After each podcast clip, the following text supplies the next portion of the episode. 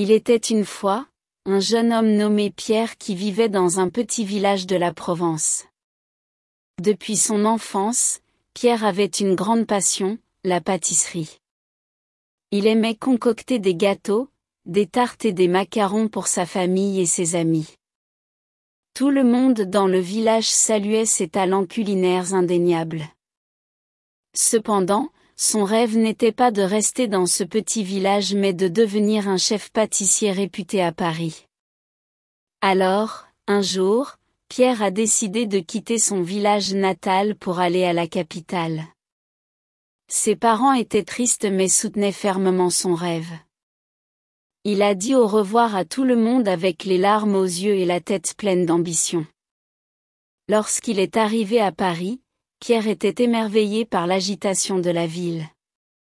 Il s'est installé et a commencé à chercher un emploi. De nombreux restaurants et pâtisseries refusaient d'embaucher un inconnu de la province. Mais Pierre n'a pas abandonné si facilement. Finalement, il a trouvé une petite pâtisserie dans le quartier de Montmartre qui avait besoin d'aide.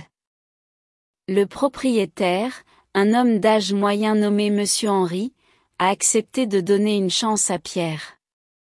Pierre a commencé à travailler dur, et bien que les journées étaient longues et épuisantes, il était ravi d'apprendre. Pierre travaillait à la pâtisserie le jour et étudiait des recettes compliquées et développait ses propres créations la nuit. Pis encore, il gagnait peu d'argent et vivait dans une petite chambre exiguë.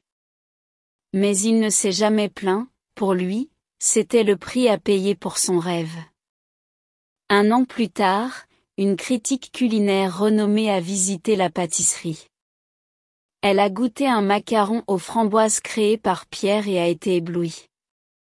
Sa critique positive a fait de la pâtisserie un arrêt incontournable pour tous ceux qui visitaient Paris. Pierre est devenu célèbre presque du jour au lendemain. Pierre n'oubliera jamais la première fois où il a vu son nom dans une revue de pâtisserie célèbre. Il avait réussi, il était devenu le chef pâtissier qu'il avait toujours rêvé d'être. Il avait prouvé que même un garçon de la campagne avec un grand rêve et un amour pour la pâtisserie pouvait réussir dans la grande ville de Paris. C'est l'histoire de Pierre, l'homme qui a suivi son rêve et a défié toutes les difficultés pour devenir un chef pâtissier célèbre. Une histoire qui nous apprend que rien n'est impossible si l'on a le courage de suivre ses rêves.